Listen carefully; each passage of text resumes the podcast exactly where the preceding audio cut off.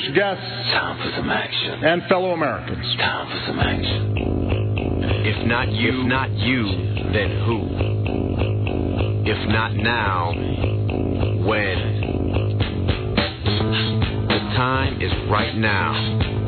It's time to get up. After a year of debate, protest, and deal making, Congress has passed a health care reform bill. This is a historic evening. It's hard to believe this measure has actually passed. It's about to become law. It's been fought over so intensely. This is what change looks like. Now, as momentous as this day is, it's not the end of this journey.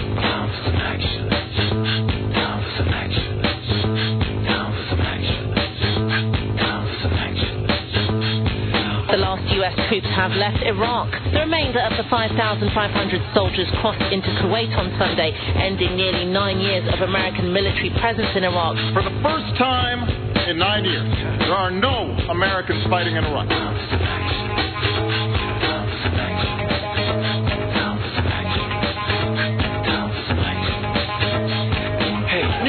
Mayor Michael Bloomberg called the killing of bin Laden a critically important victory. For the first time in two decades, Osama bin Laden is not a threat to this country.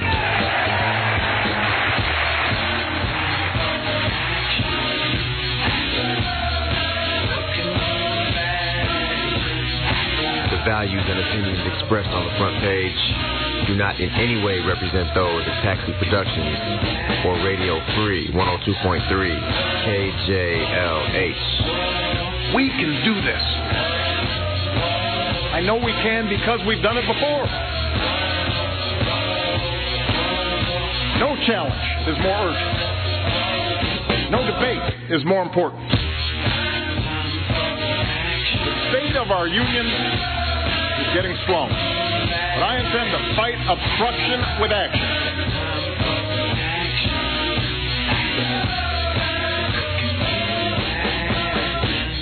We have a huge opportunity at this moment, but we have to seize it.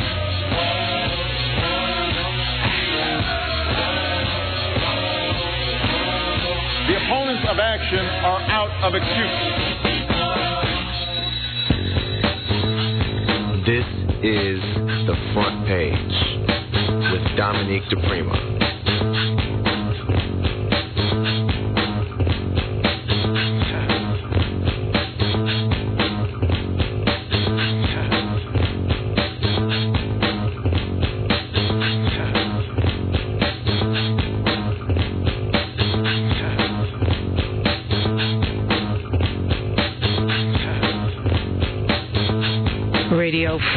102.3 KJLH. Good morning. I'm Dominique DePrima, and as I'm approaching the microphone, I'm asking for blessings from God Almighty, the ancestors, the righteous elders, and Southern California's early morning communications drum is now wide open. Welcome, family. Welcome worldwide, listening online at kjlhradio.com. Starting each and every day with gratitude, I'm giving thanks to the Most High giving thanks to Stevie Wonder, who gives us this radio freedom every day, the management and staff of KJLH Radio, the front page team, and the team is on deck this morning. Siobhan Taylor, our intern, uh, activist extraordinaire, Brenda Cadell, I call her the piano lady. She's production assistant and all around helpful. Avi Bernard, associate producer, imaging Call him the hardest working man in media. I'm Dominique DePrima, your host and producer. And thank you, family. You are part of this team, and we're glad to have you here. It is Monday. Happy Monday. Know a lot of you spent the weekend marching, protesting in some kind of way. The case of Trayvon Martin not going away, as it should not. As it should not you want to talk about it, we have lots of guests uh, that will be with us today. 520-KJLH, 520-5554. That's what we're going to focus on today, and really most of the week. I mean, we will, on Wellness Wednesday, we'll do our thing, and of course, our wellness thing, but we also are expecting uh, a couple of the top lawmakers there in Florida to explain the situation, give us some updates. We've got guests all week that will keep us informed about what's going on with the case of Trayvon Martin. Of course, on Hot Topic Tuesday and Radio Free Friday, the phones open up and you are welcome to talk about whatever is on your mind, anything that's on your mind. But most of my friends, everywhere I go, whether it's on Facebook, and by the way, you find us on Facebook at Front Page One, uh, Front Page Show, excuse me, Front Page Show. You can like us there talking about Trayvon Martin and all of the things that this case implies and all of the things that it's bringing out. Over the weekend, the attorney and the family, I guess I should say friend of the shooter, the admitted killer, George Zimmerman, went on all the weekend shows and started pushing back, saying that Zimmerman his African American friend, who he they sent around to all the shows, saying he was crying after the shooting, saying that he is not a racist, etc., etc. The attorney saying that uh, he had a gash in his head, his nose was broken, etc., etc. So this is self-defense, and and making it clear that they do plan to use the stand your ground law, the Florida stand your ground law. Even uh, one of the lead prosecutors on the state level saying it's going to be tough, saying that telling ABC that Zimmerman could walk. Meanwhile, all across the country, protests continue. Uh, one on Crenshaw, right here in Los Angeles. People in the pouring rain marching, hundreds of people. Churches across the country, from New York to West Angeles, here in Los Angeles. Parishioners wearing hoodies to church. Even even the pastors wearing hoodies in support of Trayvon Martin. And uh, we're being joined today um, by a special guest in studio. Actually, we'll be talking to a number of people, but we're happy to have Timothy Williams. He's a 29 year retired senior detective supervisor from the Los Angeles Depart- uh, Police Department. He retired from the elite robbery homicide division, and during his tenure with the LAPD, he completed over 26 years of various detective assignments supervising, but not limited to, robbery, homicide, domestic violence, child abuse, rape, sexual assault, juvenile, and narcotic investigations. Welcome to the show, Mr. Williams. Thank you for having me. Well, I know um, you now have your own private firm, right? I do. I'm presently a police procedure use of force expert in both state and federal courts. And, uh, you know, of course, we always have questions about the LAPD, um, and, and, you know, and friends and family, you're welcome to ask those 520-KJLH, 520-5554. Well, let me ask you the most obvious. Do you see that the LAPD has changed a great deal since you were there, or do you see it as similar? Well, when I came on in 1974 and I retired in 2003, there have been some strides made in the department, and uh, when I left, there was still strides, strides to be made. And um, uh, under the leadership of uh, Chief Bernard Parks, we made a lot of strides. Uh, I, I noticed you stop at Parks. Uh, what about Chief Bratton and Chief Beck? Well, I wasn't. Uh, was only there for a portion of, of um, a small portion of Chief Bratton's um, tenure. Uh, Chief Charlie Beck, I've known since he became on the department, and I wasn't there under his leadership. All right, we'll leave it there. Okay. Uh, because I know really what's top of mind for mostly everybody today is the case of Trayvon Martin. And I know you're not in Florida, you're not in the Sanford Police Department, and you have no official role in the case, but certainly as someone who's acted as a detective for many years and someone who is viewed as an expert on policy and procedure, I'm just curious what is your reaction to the handling of that case so far?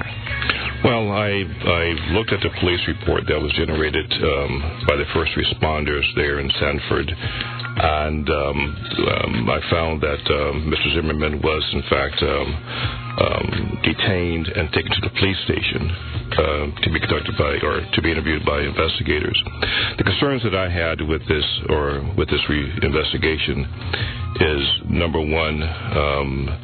The the type of um, the, the the incident that that that that, that started.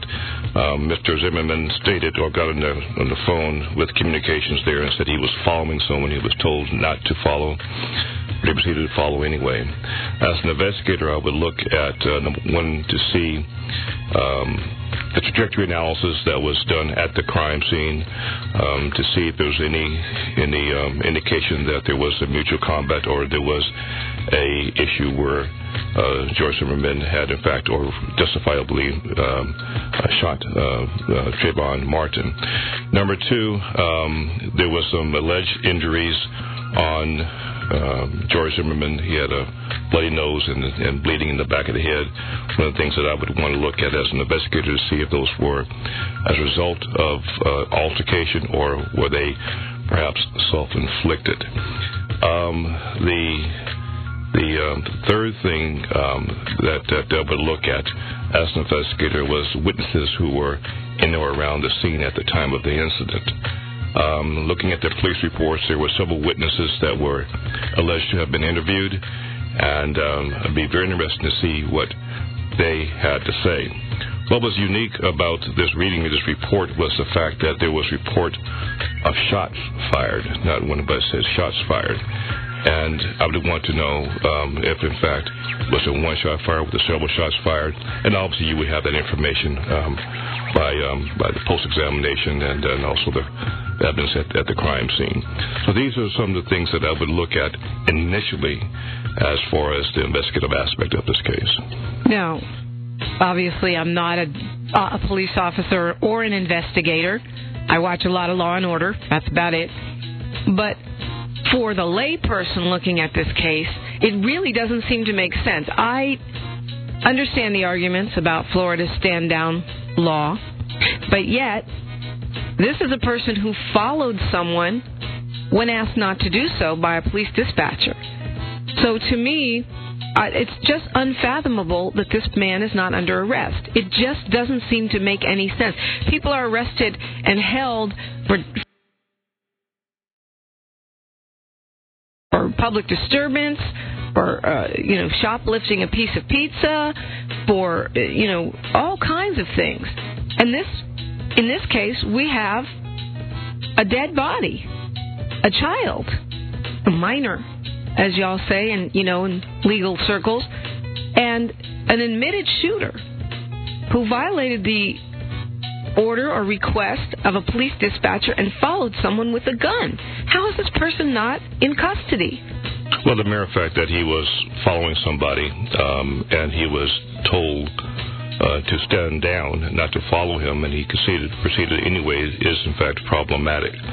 Um, during the course of the investigation, there are certain things that have to be looked at and examined. Um, those results don't come that same day, obviously, because of the scientific evaluation that has to be done.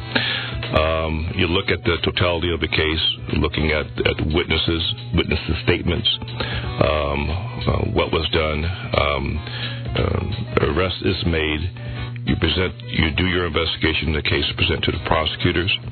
If the prosecutors feel that additional investigation uh, should be done, or certain avenues of, of the investigation should be addressed, they will let the investigators know, or should and will direct them, and they they will proceed. Um, but there again, if there is a violation of the law, where a person is actively pursuing somebody where they shouldn't be pursuing somebody, then the proper thing should have been done where a person should have been arrested in this particular instance. And again, you have a situation where now the uh, team, Team Zimmerman, which pretty much is his family and attorneys, saying that you know he is in danger, that he has had death threats, and uh, you know the new Black Panther Party allegedly you know, putting out a ten thousand dollar reward for his, um, you know, or his what they're saying capture. To me, again, if you're really concerned about this man's safety and he is admitted to have killed someone, whether you want to classify it as first degree murder or what self defense, however it's classified, wouldn't he be safer in custody? Well, again, um, you have to look at the totality of everything. Um, the, the Sanford Police Department did not arrest him. Um, obviously, he's getting these these death threats, and um, um, um, the department should take a should have taken an aggressive approach to this investigation to do the right thing. In my opinion, based upon what I've read thus far, the uh, Mr. Uh, George Sanford should have been uh, Zimmerman, that is, should have been arrested. No um, toxicology testing. Well, it is. There's, there's discussion about toxicology. Um, there's two things that you have to look at. Number one, um, when a person, uh, when the decedent is examined by the coroner, um, there are certain protocols that are in place, and one of the protocols is toxicology uh, to see if the person was under the influence of alcohol and or drugs. So this, that's a protocol that's done on everybody who's taken who's who's, who's and what about as relates to the uh, uh, the, the perpetrator, um, the, their their sobriety is very important. Their objective symptoms are important, and the uh, first responders should observe that and, and report on that if that's an issue. Um, and during the course of the investigation, that should also be addressed and looked at as well. And you've got. You know, you've got uh, dispatchers and witnesses said the guy saying the guy appeared to be intoxicated. Zimmerman, of course. Now we're talking about the perpetrator and yet no no drunk test by the police at the scene, uh, no interviewing of the the, the girlfriend, uh, Trayvon Martin's girlfriend, who was on the phone.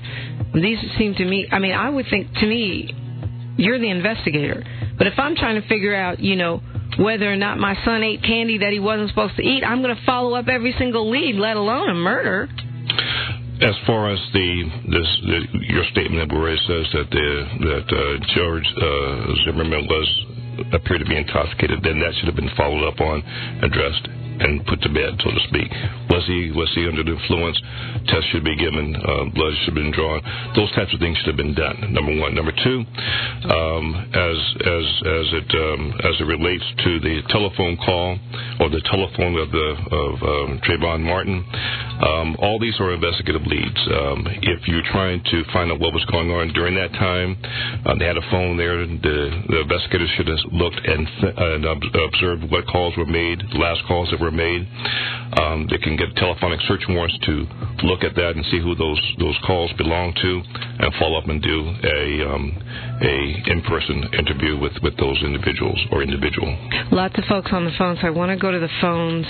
Um, but certainly, you can see why people would say a lot of people feel there is a cover up because why would any self respecting police agency not follow the standard investigative procedures when you have a dead child? Um, on the phone right now, uh, calling us from Houston, Texas, uh, reporter for the Final Call newspaper. He is um, frequently covering the South, uh, issues in the South. Right now, he is um, working on the case of Trayvon Martin and has a story. I understand it's a cover story in this week's Final Call newspaper. Jesse Muhammad, welcome to the front page. Jesse Muhammad? Yes, ma'am. Good morning. Good morning. Well, it's great to hear from you as always. Seems like it's been a minute. Um, but congratulations to you on your uh, Black Weblog Awards and your personal blog winner, uh, all of the awards and accolades that you've been getting for your blogging and reporting. Now, um, you've been following this case. You have a story out this week uh, in Final Call, right? Yes, ma'am. What would you say is the most underreported aspect of what's going on with Trayvon Martin? Well, I think one of the most underreported and the thing that everybody seems to ask is where's Zimmerman at? You know, I um I've talked to several of um Trayvon's best friends as of on yesterday, and that's the main thing they want to know is if this was um turned the other way around, they believe that their friend Trayvon wouldn't have even had a chance to um declare self defense or explain themselves. And they was talking about how America has this ability to hunt down and find so many so-called terrorists around the world that where's Zimmerman at and why he's not in jail.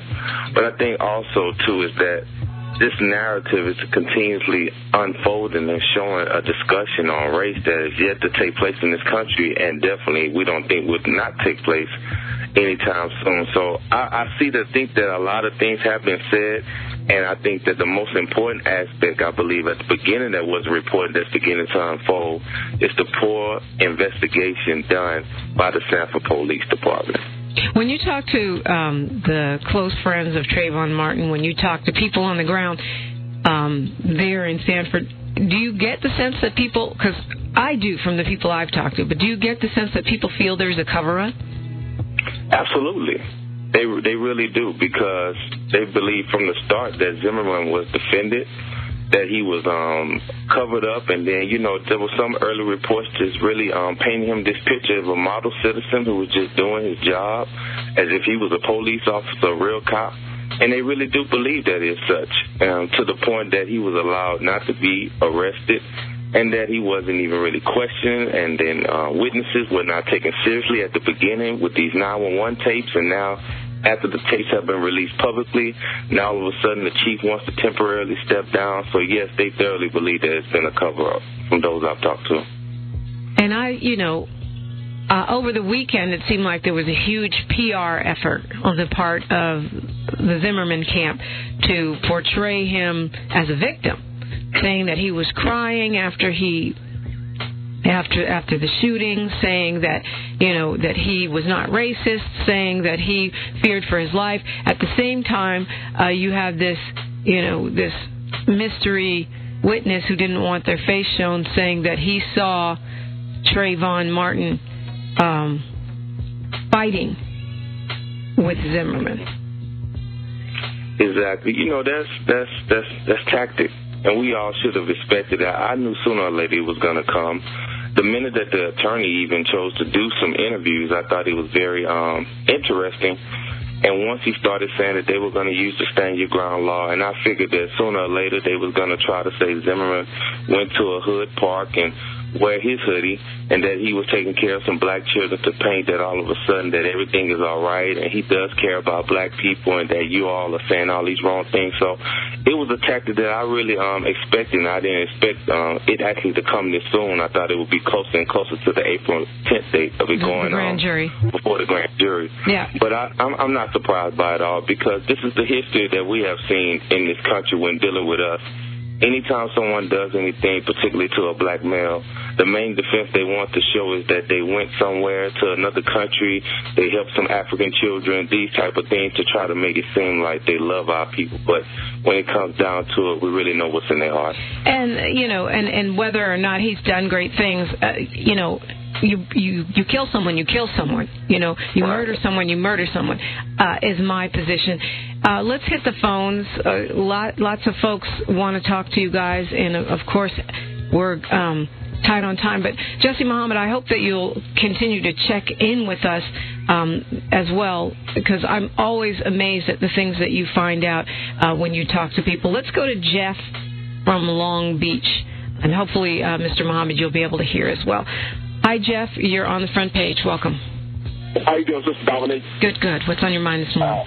Um, I was wondering, I didn't hear nobody mention it. Now, it's not an ascertained fact, but it, is, it kind of puts something into the equation that makes it look very logical. The word is that his dad is a retired judge. That's why he got off. And that's how he got his gun and everything through his dad's power in that uh, area there. A magistrate. Not, yeah, magistrate. Yeah, so that's pretty much why it was a cover up. But what I, something else I wanted to point out is that you know with the 40, 40 odd calls and all of them seem to have a black uh, young male in, in the phone as the suspect. We know that he had something out for black males in particular, probably black people in general. But it seems like this was a planned murder because if you think about it, if I don't see you and you're talking to me, you can tell me somebody's coming towards you. They could be running away from you. You see what I'm saying? I think he was using a phone call to cover up what he was planning to do. He was stalking black young men to kill him. I honestly believe that. That's my personal opinion. You know Okay, what I mean? Jeff, But uh, thank it's, you. it's looking like that. It's Thank you, Jeff. Thank you. Any any response to that? Um, Ted Williams, Jesse Muhammad.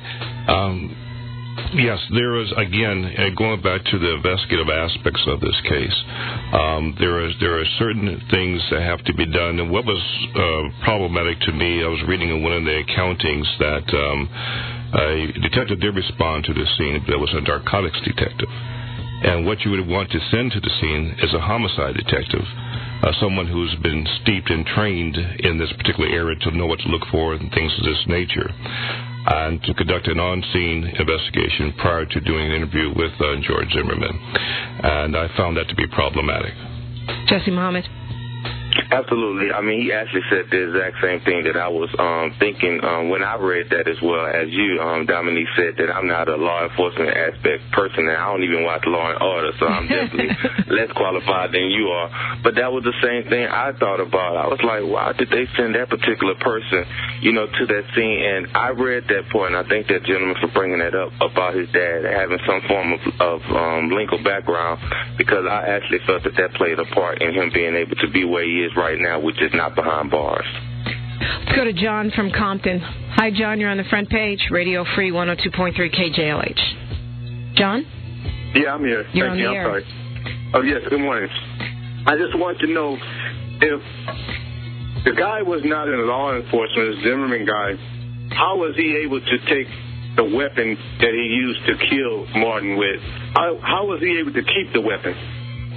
Well, they say he's uh, what they say registered for um, for concealed carry, which means he's he has a permit to carry a concealed weapon, and since he hasn't been charged with a crime, right? That's that is But correct. it, but then again, it is the murder. We- I mean, the murder weapon. I, Okay, okay, but even so, even so, from what what I understand, I'm 51 years old, and I, I was born and raised in Watts, California. What I was what I was born to understand was, even if a law even if a police officer kills somebody, they will at least get death duty You're right. the You're, investigation is solved. you're right, and and This guy, ballistic testing I mean, and all once that. he yeah. killed somebody, that was proper cause for them to arrest him and let the judge and the jury decide whether he's guilty or not. A great point, John. Um, I mean that is true, isn't it? When you when when there's an officer involved shooting, they take the gun, don't they? And they put the the cop on desk duty until they figure it out. when there's officer involved shooting, and, I'm, and I've um, reviewed a lot of them in my area of a, of a police procedure expert, um, they, they, they take the weapon, they, they test it, and at some point in time the weapon is returned. That person is put on administrative duty up until they are cleared by behavioral sciences, and then they go back out in, in, in the field. And again, um, as it relates to this particular incident, um, the reports or, or that I have reviewed that I uh, that I have here are, are basically incomplete, obviously, because I don't have the investigative file. But um, the, um, the the weapon was in fact taken from George Zimmerman. Whether it was returned to him, I don't know. I don't know. My I- understanding is that he has Yeah. the weapon, but I'm not 100% sure on that. And I think uh, John makes a very salient point. That's correct. Um, Jesse Muhammad, did you want to add to that? Uh, not at all, no ma'am. Um, Jesse Muhammad, we can we can find your piece online, right? Is it up yet, or is it uh, forthcoming? Absolutely. It's actually on um, finalcall.com as we speak, and uh, our updated one will be up in the next couple days as well. We're going to keep the story going as you know how the Final Call does it. Uh, yeah, we know how you do it. Um, it is 5 o'clock in the morning, it, and, and, and thank you for, for the hard work that you do. It's 5 o'clock in the morning. It's Radio Free 102.3 KJLH, Compton, Los Angeles, Long Beach, and Inglewood. We're talking about the case of Trayvon Martin. We're taking your calls 520 KJLH, 520 5554. Lots of experts and special guests today and all week long to shed light on this case. You know where you are. It's Total Talk Expression, Radio Free, 102.3 KJLH. It's time to get up. Get down. It's the front page. Front page. Front page. On Radio Free. 102.3 KJLH. The following is a free offer from Rosetta Stone. The original from university. This is the front page on Radio Free 102.3 KJLH. Cause when worst come to worst, my peoples come first. So if you ain't busting down, please disperse. Please disperse. Please disperse. I knew I never should have bought that Jesus. Radio Free 102.3 KJLH. It is the front page, and I'm Dominique DiPrima talking about Trayvon Martin today. We have uh, quite a few special guests and your phone calls, and um, we are going to be talking to Sahara Ali with our Monday Mind Gym in the 5 o'clock hour a little later. Right now, we have a nationally award winning and multifaceted journalist. He's a commentator for TV One, cable network, host and managing editor of Washington Watch with Roland Bynum, a one hour Sunday morning news show. He's also a CNN analyst, appearing on a variety of the network's shows. He's named by Ebony Magazine in 2008, 2009, and 2010 as one of 150 most influential African Americans in the United States. Roland Martin is joining us on the phone from Orlando, Florida. Good morning, Roland. Hey, good morning. How you doing? Great. Thank you for checking in with us this morning. I know it's a busy, busy morning for you. Not a problem. You're in Orlando to do what today? Uh, well, several things today. Uh, at 4 p.m., there's the um, uh, rally taking place, actually the march taking place, uh, which will head to, of course, the, uh, the city council meeting there. Uh, and then at noon at Macedonia Baptist Church in Eatonville, uh, I'll be moderating a panel um, that, that, that will feature Trayvon Martin's parents as well as uh, the attorneys uh, in the case as well. Uh, and so the, you know, in terms of talking to them, what they've made clear is that uh, the pressure must continue uh, when it comes to justice. Of course, the grand jury is going to be a panel on April 10th. Uh, where the state attorney uh, will then do uh, will then, thank you, will then do uh, to be a panel April 10th to begin to consider the evidence in the case, uh, and so they want that pressure to continue every single day uh, to ensure justice takes place in this case. When you say pressure, you're talking about the marches, you're talking about the the demonstrations that we saw in the churches yeah, this all weekend. Those things, you know, a lot, people, it's, it's, it's amazing. I listen to African Americans uh, who always say, "Hey, that stuff doesn't matter. It doesn't work." But the reality is, when you're when you're advocating for social justice, uh, all of those are pieces to the puzzle, uh, and so you have to be able to bring the national attention, bring the awareness to something, uh, and then once you begin to build that, then what are all the pieces that come into place? Uh, what they do not want is, which makes sense, they do not want all the attention uh, to go away because then, of course, officials uh, won't be under uh, the same amount of pressure to actually get things moving. I mean, there's no doubt that uh, as a result of what we have been able to accomplish through social media, forcing mainstream media to cover this story, uh, then that that is, of course, led to the police chief stepping down, led to uh, a special prosecutor being appointed, led to the Department of Justice announcing they're going to investigate. That's why all that stuff has to be done. And Roland, you know, you're a journalist. You walk the same line that I walk, which is being a talk radio host, which means taking positions and opinions, but also dealing with news and information. Right. You um, will be speaking right at the rally. No, no, no. I, I don't speak at rallies. Okay. Uh, I, what, I, what I'll be doing is I'll be moderating. Again, I'll be moderating the forum uh, that is taking place. That will have the attorneys, the Florida NAACP, a state a state representative will be on it, uh, as well as Trayvon Martin's parents. And so uh, that forum will be moderated to talk about the case itself, things along those lines. Okay, so uh, and then yeah, but but but I I, mean, I was asked uh, because I've, I've, I've, because of my position I've taken on this. One of the uh, Ben Crump asked me to speak, and I told him I, I don't speak at rallies. And I think what people need to understand is uh, the positions that we take are in the tradition of the black press.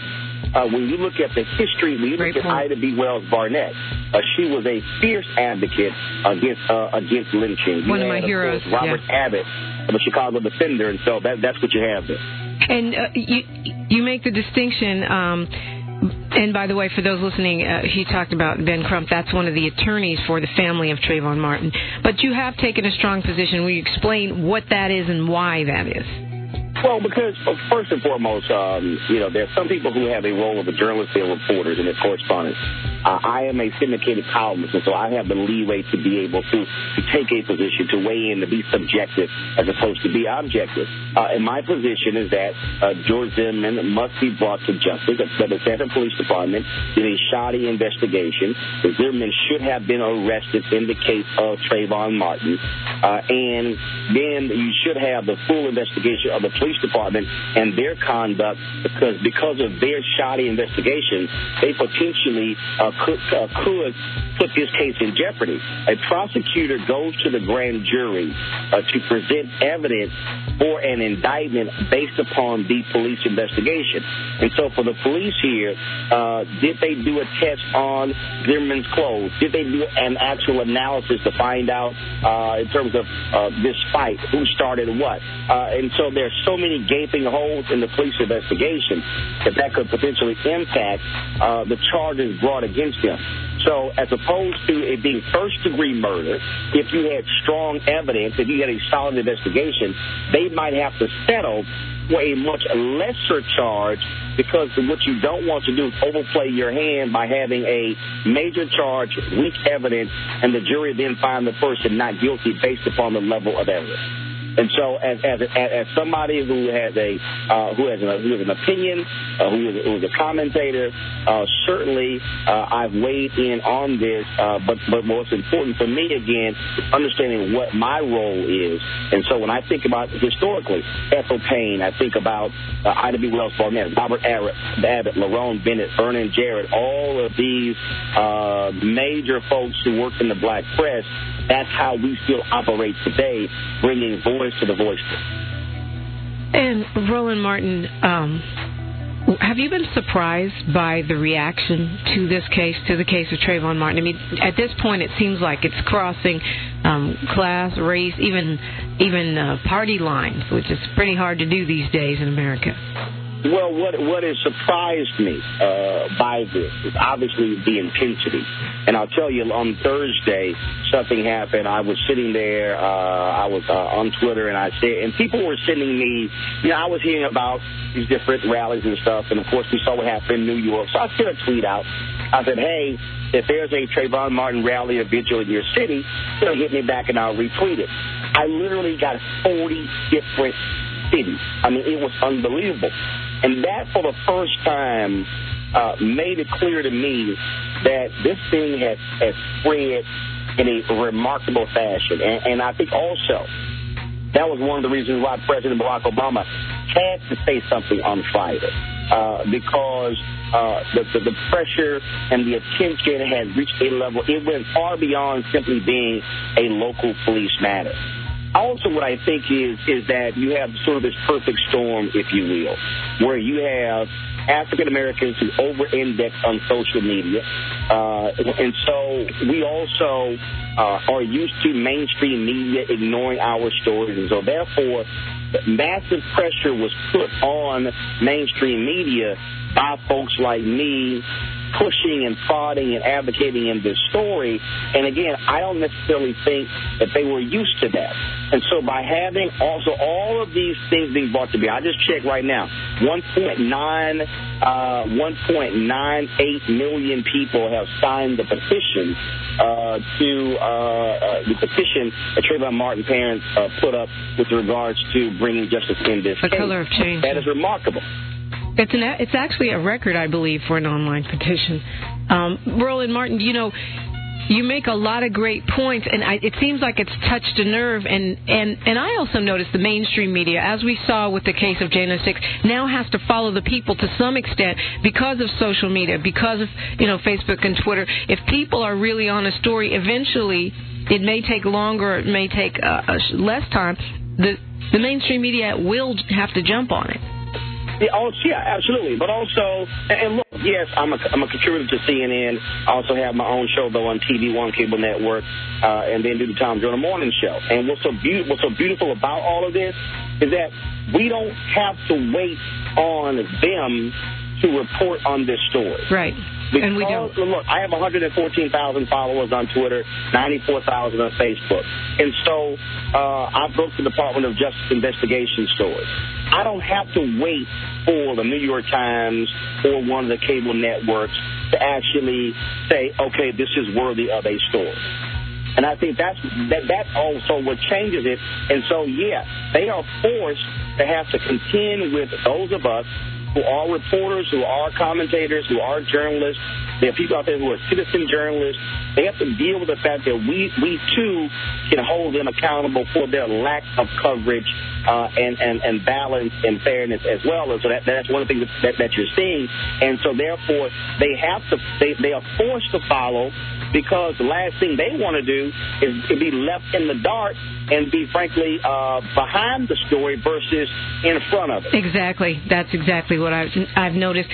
Roland Martin, uh, we have a ton of callers here in LA that would love to talk to you. Are, can we go to the phones? I know you're used to it. Radio is your bailiwick, as they say. Um, let's go to uh, Rufus from Inglewood. Rufus, you're on with Roland Martin on the front page, Radio Free 102.3 KJLH. Rufus, Yes. you're on the air. Morning, Dominique. How you doing? Morning, excellent. What's on your mind? Well, I was calling uh, to just find out how can they use a defense of that stand your ground law when it's when I, and from what I'm understanding, that law only pertains to if someone's in your home. Uh, actually, that's not true. Not in Florida. No, no, no, no. The, the, the, the, first of all, they'll be able to. The, the standard, the standard law is that if somebody is, uh, like for instance, I'm born and raised in Texas. If somebody chose to come onto my property and try to steal my car, uh, I have the right to use deadly force to protect my property. Uh, most places, it's when you're inside of your home. Florida expanded that to include uh, a, any public place where you feel as if your life is threatened or endangered. Now, what's interesting in this case uh, is that, first of all, after that, there are 23 other states that enacted stand your ground laws, and the, the National Rifle Association, they want all 50 states to have expanded stand your ground laws. But what's interesting in this case, former Florida Governor Jeb Bush, who signed that into law, has said that stand your ground law is not applicable in this case. The, the guy who is representing George Zimmerman, he himself said the exact same thing. And so they are going on the self-defense grounds uh, by stating that Zimmerman was attacked. They're trying to say that by him having a busted nose and a cut on the back of his head, that shows that Trayvon Martin was the aggressor. Now, of course, the problem with that is how can you be George Zimmerman traveling in your SUV, following him, and you chose to get out of your car? So how did you go from that a fight? If, so if you didn't if you didn't walk up on him, then what? Trayvon pull you out of your car, and so that's one of the things that uh, you, you'll see come out. So the stand your ground law is far more expansive than what we traditionally are used to. Really interesting article in the New York Times today by Paul Krugman talking about the uh, background of the Stand Your Ground law and how it was really lobbied for um, by some far right wing groups, including the American Legislative Exchange Council. I've got that up on Facebook on Front Page Show if you want to read it. And, you know, I mean, I know we're not surprised to know that uh, some of the supporters of ALEC, um, among them the Koch brothers, uh, pushing to have this law in all 50 states. So, I mean, your question is a good one because that's what we always assume, Rufus, that it's when someone's on your property. But as Roland Martin rightly points out, this takes it another step to where you can say anytime you feel someone is pushing up on you uh, and your life is in danger, that you could use deadly force. And I think what I think what might be interesting here is that uh, if Trayvon, if Zimmerman was the one who walked up on Trayvon Martin, well then Trayvon had the right to use the stand your ground law to defend himself somebody you don't know, someone you've never seen before, someone who you thought was following you. What do we all teach our kids? What do we all teach our kids? If someone tries to snatch you or attack you, what do you do? You kick, scream, punch, and do everything right. you can to get away. We don't tell our kids, you know, allow yourself to be abducted or murdered by a stranger that's following you with a gun. We right. tell them fight back with everything you got. And as a mother, right. I'm going to keep teaching my son that. You don't allow a stranger to assault you. Self defense, self defense. Where's the Amber Alert? You know what I'm saying? The spirit of that, which is that, you know, our children, and I don't care, you know, I don't care how many news outlets want to call this guy a man. He's a child, barely 17 years old. Do not get to be followed and attacked by strangers. And and so I, I absolutely agree, Roland Martin. You know, if anyone has a right, uh, in this case, to follow the stand your ground law, it would be Trayvon Martin. Um, yep. Yep. Let's go to Kendall from LA. Hi, Kendall. You're on with Roland Martin on the front page, Radio Free 102.3 KJLH. Kendall? Yes, hi. You know what? I was at church yesterday, and our pastor, the Reverend Dr. Clyde Oden, said that T. Larry Kirkland, who's the bishop of the Fifth District, has asked all, asked all of the pastors of the AME Church to do their entire presentation or to do their entire um, preaching yesterday with hoodies on and it was phenomenal. So I just kind of wanted to put that out there. Yeah, that happened all across the country, by the way, from New York. I know West Angeles Church, uh, the pastor and the congregation wearing hoodies. Um, you know, people, this is crossing all racial lines, religious lines. It's crossing, uh, you know, ethnic lines financial lines. Uh, Roland, how do you feel about that? About you know the black churches, the Miami Heat. I'm wearing one right now. People wearing hoodies to make a statement of support for this family. What people need to understand is that what is driving this, what drove this entire case, and what is driving it, is this is what happens when you govern by stereotypes. George Zimmerman makes a phone call to 911 and says he sees somebody and he calls them suspicious. Well, why is he suspicious? He's walking back from a store. Now, he says that uh, neighborhood watch, I'm looking out for people who don't, who don't necessarily live here. How do you know that? How are they suspicious? And so he made a judgment. The problem, the problem is uh, we are sick and tired of having to accommodate bigotry, racism, and stereotypes. And so when Geraldo says black and Hispanic parents tell your kids not to wear a hoodie, what that means is we are having to accommodate somebody else's bigotry. Somebody else who thinks that, oh, I see a black man in a hoodie, oh, I, uh, that's the criminal. Now, you know nothing about that person. And so when I was on going to CNN on a Saturday, I literally as I was driving, I counted the number of people I passed up who had hoodies on. There were 15 different people. I passed a white guy who had a red hoodie on, hood up. I passed an Asian guy who had a gray hoodie up. I passed a white female who had a blue hoodie up. Not one time did I get suspicious. Not one time did I get scared. And so that's a, that's the judgment that is placed. And so as African Americans, we have to change, even in corporate America what our clothes look like, how we walk, how we talk. We have to change our hair. We have to change our voice. We have to do all of these things to make them feel more comfortable and for us to be less threatening to them. This is when black people are saying no more. We are tired of having to accommodate you because of your bigotry, because of your stereotypes.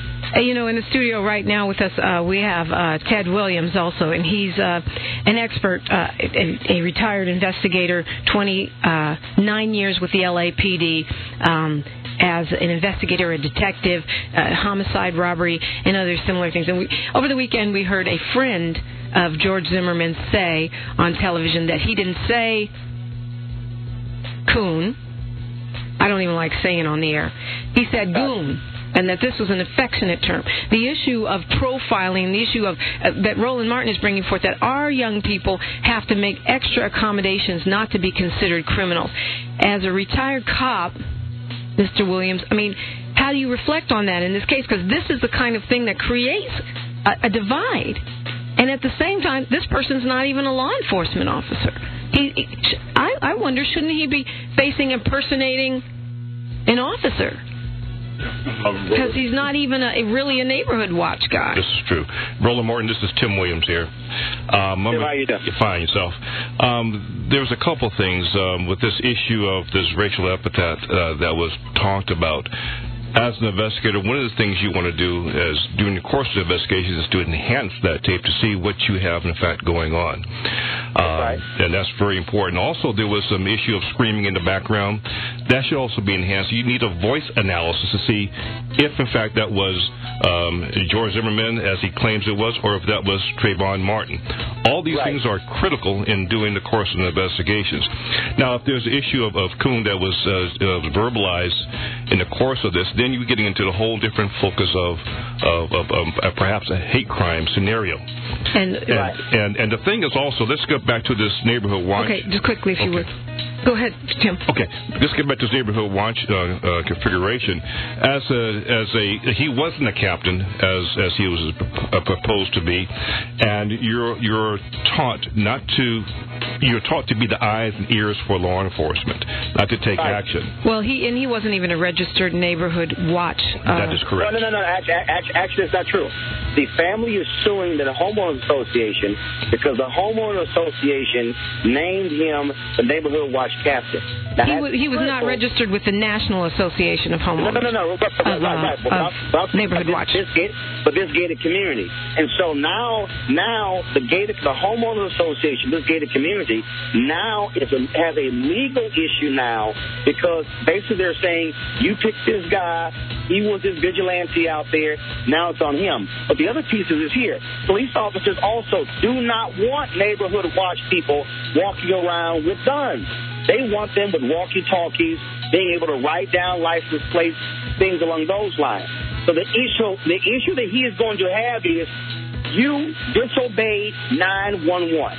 They told you do not follow him, but you chose to do so. And so he's going to have a problem when, if he got out of that car, he chose to instigate something, and if George Zimmerman had simply stayed in his SUV, Hello.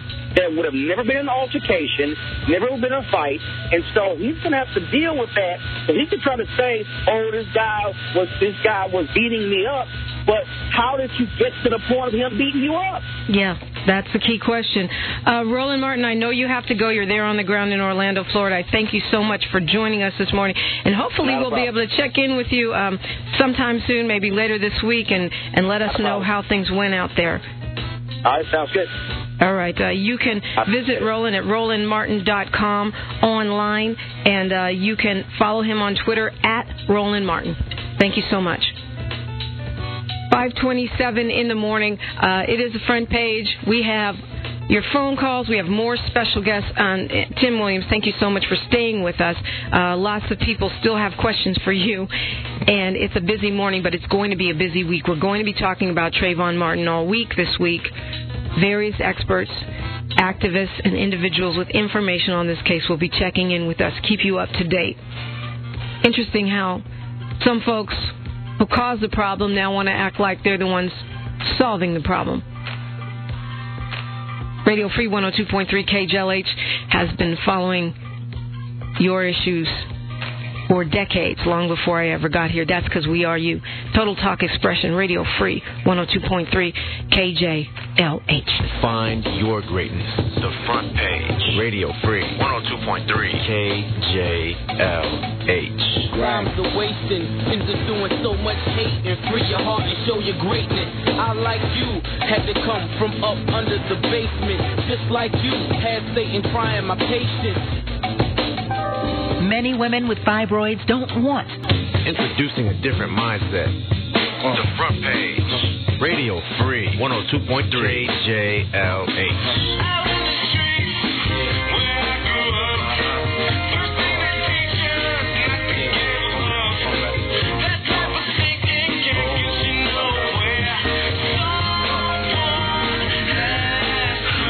Radio Free 102.3 KJLH. Retired LAPD Detective Ted Williams still in the studio, and we have Jesse Muhammad back on the phone. We're going to have more of your phone calls. We're talking about Trayvon Martin today and all week long, and keeping you updated. Tim, excuse me, Tim Williams. Um, we have uh, right now, though, time for um, a moment of unstressing in the midst of all of the things going on around us. It is Sahara Ali. She's a life coach, yoga instructor, and intuitive, and she does this every Monday. We usually do it a little earlier in the morning, the Monday Mind Gym. Good morning, Sahara Ali. Good morning, Dominique, and good morning, KJLH listeners. How are you? I'm very well. We're just uh, cruising along here.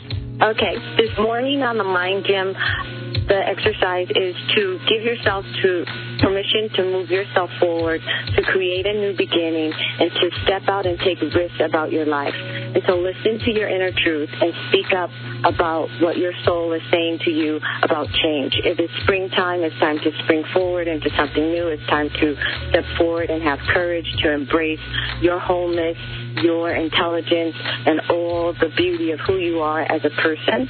And so today, the Mind Gym affirmation is I allow myself to passionately, with courage, to change and honor my life under grace and ease. One more time, Sarah.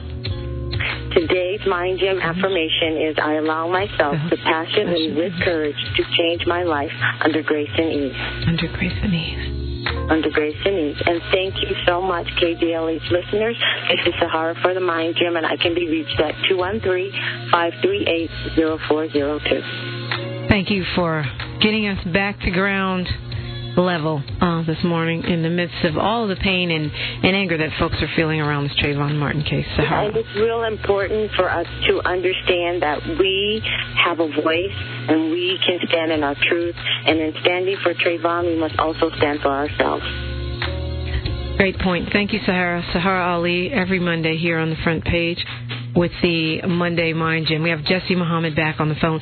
He's a reporter uh, with the Final Call newspaper. He's got a cover story this week on Trayvon Marsh, uh, March and also Timothy A. Williams Jr., 29 year retired senior detective supervisor from the Los Angeles Police Department. He now has a private agency um, doing investigations, right? Yeah, yes, T.T. Williams Jr. Investigations is in downtown Los Angeles.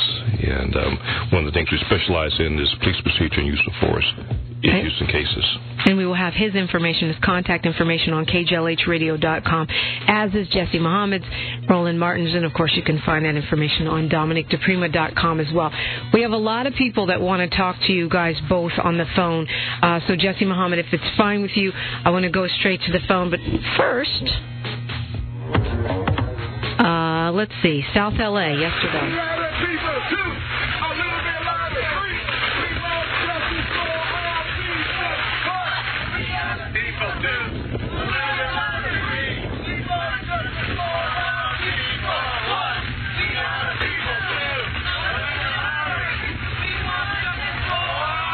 This is South LA in the rain, folks. Hundreds of people marching. Clearly, um, this is not going away. Um, Jesse Muhammad, Yes, ma'am. just making sure you're with us. We're going to go right to the phone. Robbie from LA, good morning. You're radio free on 102.3 KJLH. Robbie? Yes. Good morning. Good morning, Dominique and um, to the front page family. I have a comment and then a question for Mr. Williams. My uh, concern is that the focus should be on the Sanford Police Department lodging criminal complaint against them because Zimmerman may very well walk because his attorneys will contend he cannot get a fair trial because his case has been tried in the media. That's going to be a very large portion, I believe. So, and your question is? My question for Mr. Williams is the LA uh, police now have a protocol where they stop young black men for walking while black. They take their information and then the next time they're stopped, it appears as if they've done something wrong. Well, I don't think you can call that a protocol. You, we could say it's a practice, but um, you want to comment about what, what Robbie is saying? Yes, I don't know if, in fact, LAPD has a protocol of stopping um, black men um, uh, while walking. Well, we know they do Yeah, it. no, though. I we know they understand do that, I it. understand, but uh, and there- take there- pictures yeah, of them and put them in gang databases, whether or not they're gang members. There is, um, in, in certain gang areas, there is a procedure where the gang officers stop and talk to um, um, um, uh, potential uh, gang members. A lot of times, they, these members admit that they are gangs, in fact, and then they are uh, given identificate or like uh, cars are created, and then they're put in the CalGang system. Which is almost impossible to get out of, by the way. Only one person has ever gotten out of that database once they get in. It's very difficult to get to get out yeah, you're to get in. basically permanently profiled at that point. It's very difficult to get out and it's easy to get in. And again, when you go to a court and, and, and these allegations are made, that's why you have experts in the particular areas of gangs, and they can tell you if, if that person is in fact a gang member or, or what he or she is doing was the benefit for that gang. Um, just because a person may they may have been inactive for five or ten years because they're in the system doesn't make it make it so. Again, there is procedures in place to deal with that uh, and, the, the judicial level, and um, and there are attorneys that, that that are aware of these issues. They bring those those experts to the case, and a lot of times they're successful in, in their quest on that. We're talking about Trayvon Martin, and uh, Robbie brought up a great point, which is, you know, uh, the, a lawsuit. Uh, we know that a lawsuit is being filed, as Roland Martin just mentioned, against the homeowners association there in Sanford. But what about the police department? Well, as it relates to the police department, again, I was I had major concern when uh, when I observed or read that a a narcotics detective was brought to a homicide scene. I would want to look at um, at the issue of, of of the management within that system, supervision within that department, and to see if if there is a if there's if there is a breakdown in that particular area. Once you one of the things that I found out dealing with a lot of police procedure cases that you you find that individuals or detectives who come to a, a crime scene, more specifically a homicide crime scene, a lot of them don't have the background and training to do the investigations that were done, and we find we find that out in, during during the during the discovery process, and those things will bring up bring about in, or brought up in court, and those are major major concerns uh, as it relates to a department, law enforcement agency. Jesse Muhammad, uh, any word? Have you heard anything about uh, rumblings about a suit against the police department there? Uh, no, ma'am, I have not um, heard that reported, but that uh, many of the things that I saw written in regards to that, as I said, that that was one of the things that was overlooked from the start is everybody going in on Sanford Police, and you know that's something everybody has been saying online that that really should happen because especially with as it reported that their son was labeled a John Doe, they didn't get to the body within three days, you know, so there's definitely grounds for it, but I look forward to once that is done to definitely be reporting on it. Okay, let's If it is. go ahead. Go ahead, Jesse I was just saying, I said if it is, rather. Uh, Sabrina from LA, you have the floor. Radio Free 102.3 KJLH. Good morning. Sabrina? Hi. You're on. Go ahead, please. Hi, um, thanks for taking my call. Um, I just want to say that this is like so big. I, mean, I believe that uh, silence is so much louder than violence, and I know that we can all stand together and that ground, stand down, ground law, whatever. We should boycott Florida orange juice, boycott Florida, boycott Florida. And I know it's big. Florida's a huge state. Um, I spent my weekend researching it online. I've sent letters to Safeway, letters to every store I can think of, to TV stations. We should boycott it. Gotcha, Sabrina. Sabrina calling for a boycott of, of Florida. I, I have to think about that one a little bit, Sabrina, um, because I, I I feel like I want to hone in more specifically on this case and this particular county. But Jesse, your thoughts on that? Well, you know, I know that's been another ongoing debate. You know, someone said also just looking at how much money we're spending on Skittles and uh, iced teas and going to buy hoodies and those type of things that is pretty much giving money to the economy of those that's not giving anything to the family. So even boycotting and boycotting tourism in Florida, the question is always asked is, well, the money that you keep, where are you going to route that to to forward the movement? So that's an ongoing debate that I've seen online as well. That has to be a conversation that's strategically put down on paper and decide upon forward action beyond just saying it. Okay, let's go to Lynn from LA. Lynn, you're on the front page, Radio Free 102.3 KJLH. Hi, I was just um, have a question for Mr. Muhammad. I was wondering, since he has done a story, I've been able just, and I'm not a reporter, I've been able to research the Sanford Police Department. They have a history and a pattern of not filing charges when black males are assaulted or murdered. This chief that just stepped down temporarily, he just started May um, 2011 because the chief prior to him did not charge um, two, I think it was two off-duty security guards or something. They killed a black man and and said that he had fought them, and the, I think forensics showed that he had been shot in the back. Those two gentlemen were never charged. This police department has a history of not, you know, filing charges against black males that have been murdered and assaulted. So, and I Lynn, are you saying they're wearing a different kind of hoods? Thank you. Exactly. I couldn't put it better. Exactly. Wow. Well, um, you know, I think Lynn is is is right on target to do the research. I mean, you could call it an unusual state, as they like to do in presidential primaries, but Florida's still the South. Mm-hmm. It's still the South, right, Jesse Muhammad? You you you are aren't you the Southern uh, regional reporter for the final call?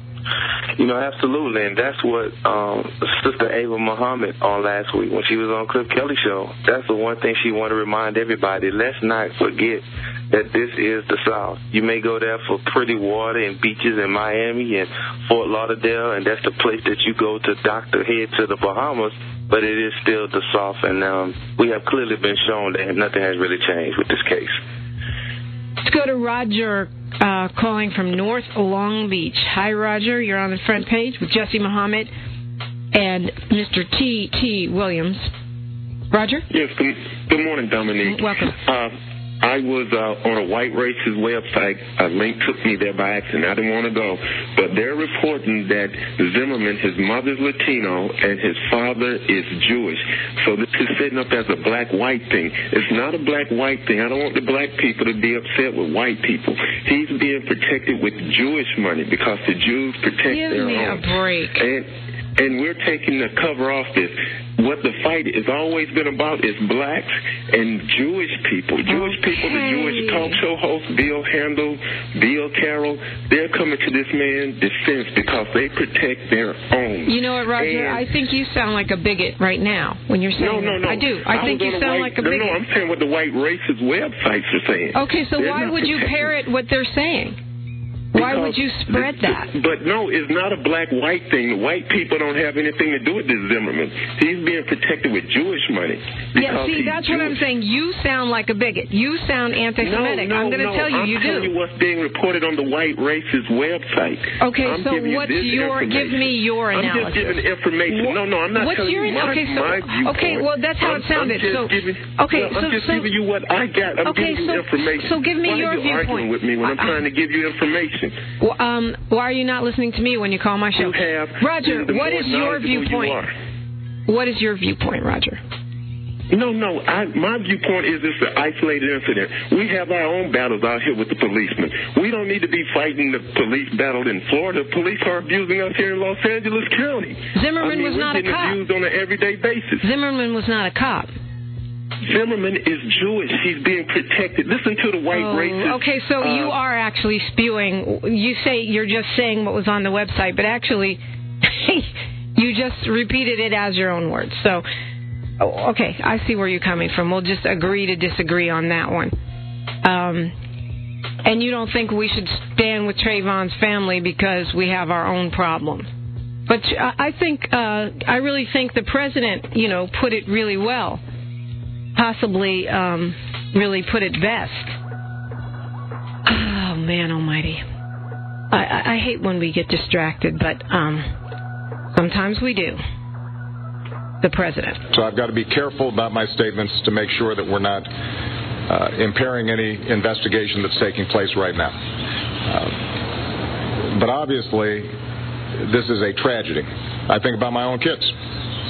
And it is absolutely imperative that we investigate every aspect of this.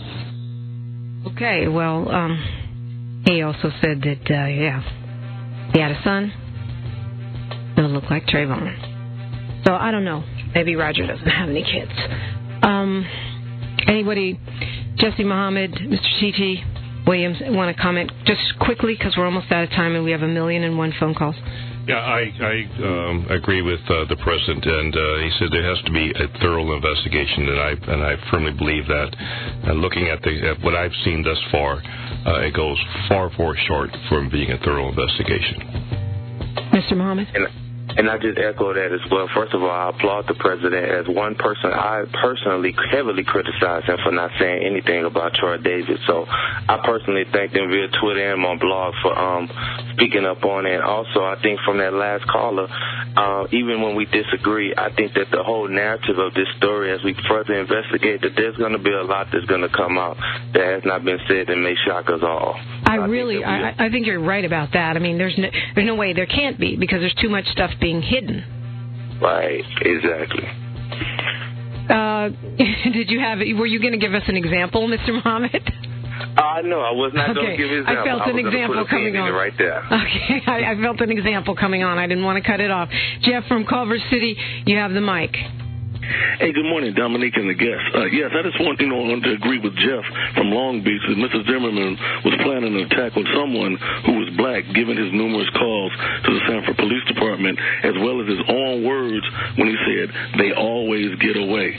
So premeditation was definitely a factor, Dominique. But uh, I mean, my question is this: Will the investigators look at the possibility of premeditation when and if Mr. Zimmerman is ever indicted and brought into the system? And I'll take your answer up there. Great question, Jeff.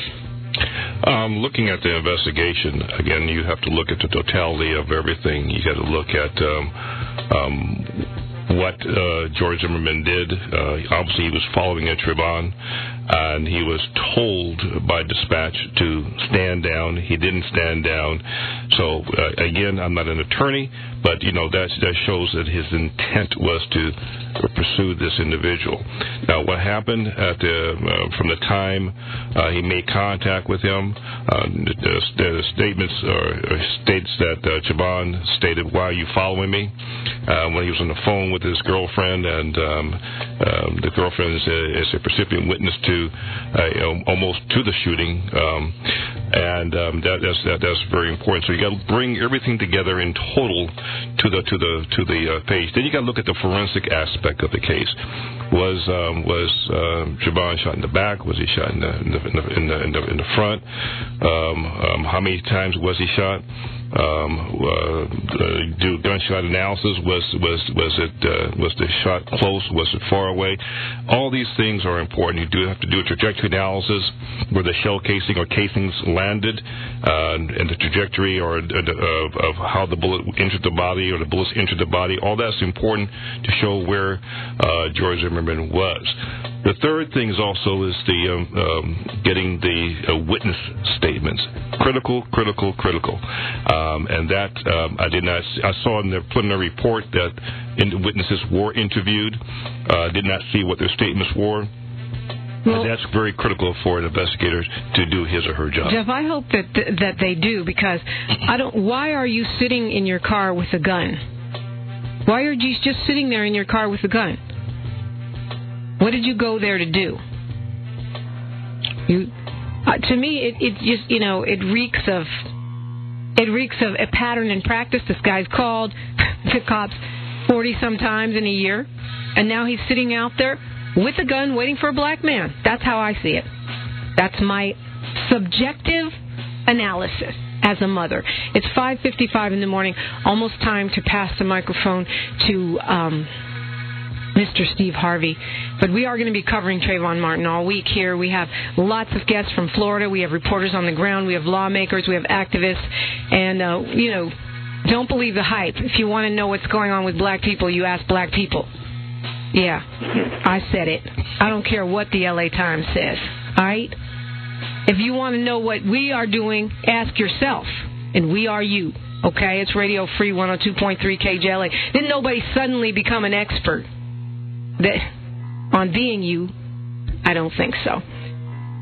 5:56 in the morning. So many callers. If you don't get through today, please call me tomorrow. Hot Topic Tuesday. We're going to be open phones all day long. Tamara from LA, can you give me the short version, please? Yeah. Hi. hi. Thanks for taking my call, Dominique. Every time I hear that tape and that child crying, I cry. But however, when I was in law school and I would go get tapes at uh store, this guy was playing a word game on me, and I knew it. And I told him this day, I'm going to raise the roof off this thing. You better go get your boss. Well, the boss came, told him he better take me in the back room. He told me about this book, Black and White Complex. And he said, yes, you're playing a word game. In this book it shows... Okay, we're almost out of time, They made a study on us, how we stood, we walked, etc. We must start teaching our children about racism and how it affects us, etc. Thank you, Tamara. That's a great, great point. I, uh, I think of um, Neely Fuller in his books. Uh, takes on those things as well. It's 5:57 in the morning. Radio Free 102.3 KJLH. It's time for us to go. Um, Mr. Tim Williams, what would you leave us with this morning, quickly? Well, again, as as you as we get involved in, in Trayvon uh, Martin's case, remember that one thing is important, paramount, is a thorough and critical investigation. Obviously, Sanford Police Department did not do that. Uh, the the, um, the, the U.S. Dep- uh, Justice Department is involved now, and um, hopefully we will see some justice being done. To find out investigation, find out what happened. Find out more about what Mr. Williams is doing at ttwilliamspi.com. ttwilliamspi for private eye. Dot com, and uh, we'll, they'll have that linked at kjlhradio.com. Mr. Muhammad, what would you leave us with this morning? I would just say is that for those that are standing up as we, I just look back just from 2005, from Hurricane Katrina to Troy Davis to Oscar Grant to Sean Bell, all of these we have to always understand when we get involved in these type of things that there's a difference between a movement and a moment. And once we realize that, we'll make a whole lot more progress. Uh, you can reach Jesse Muhammad on Twitter at Brother Jesse. He's at uh, jesse.muhammad at gmail.com. Again, we'll have that posted at kjlhradio.com as well. Jesse Muhammad, thank you so much. Thank you. And I want to uh, tell you, uh, KTLA TV stopped by here today. You may see us on there today. Um, check them out. And I want to thank Jasmyne Cannick, um, the return of our of our uh, one of our former crew members here, Jasmyne Cannick, doing great work with Black Media Alliance, but also helping me put together this week of programming on Trayvon Martin. And uh, we thank her for that, along with our front page team, uh, Brenda, Abby, and uh, Siobhan. Thank you guys. Great job. Today there is another march, Million Hoodie March in LA. It's today. It's at Pershing Square, which is Fifth and Hill, downtown Los Angeles. A lot of organizations behind this one. The gathering starts at 4. The march will be at 6. The NAACP, the SCLC, the Answer LA Answer Coalition, um, Korean Immigrant Workers Alliance, and many, many more. The Trinity Family of Churches, Bishop Noel Jones, City of Refuge.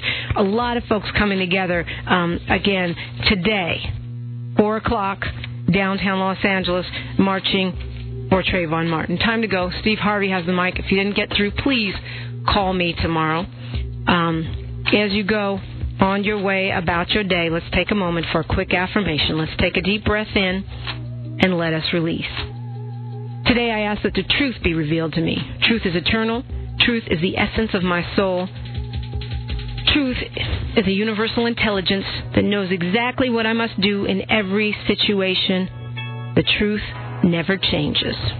Till next time, Radio Free Family, be well. One love.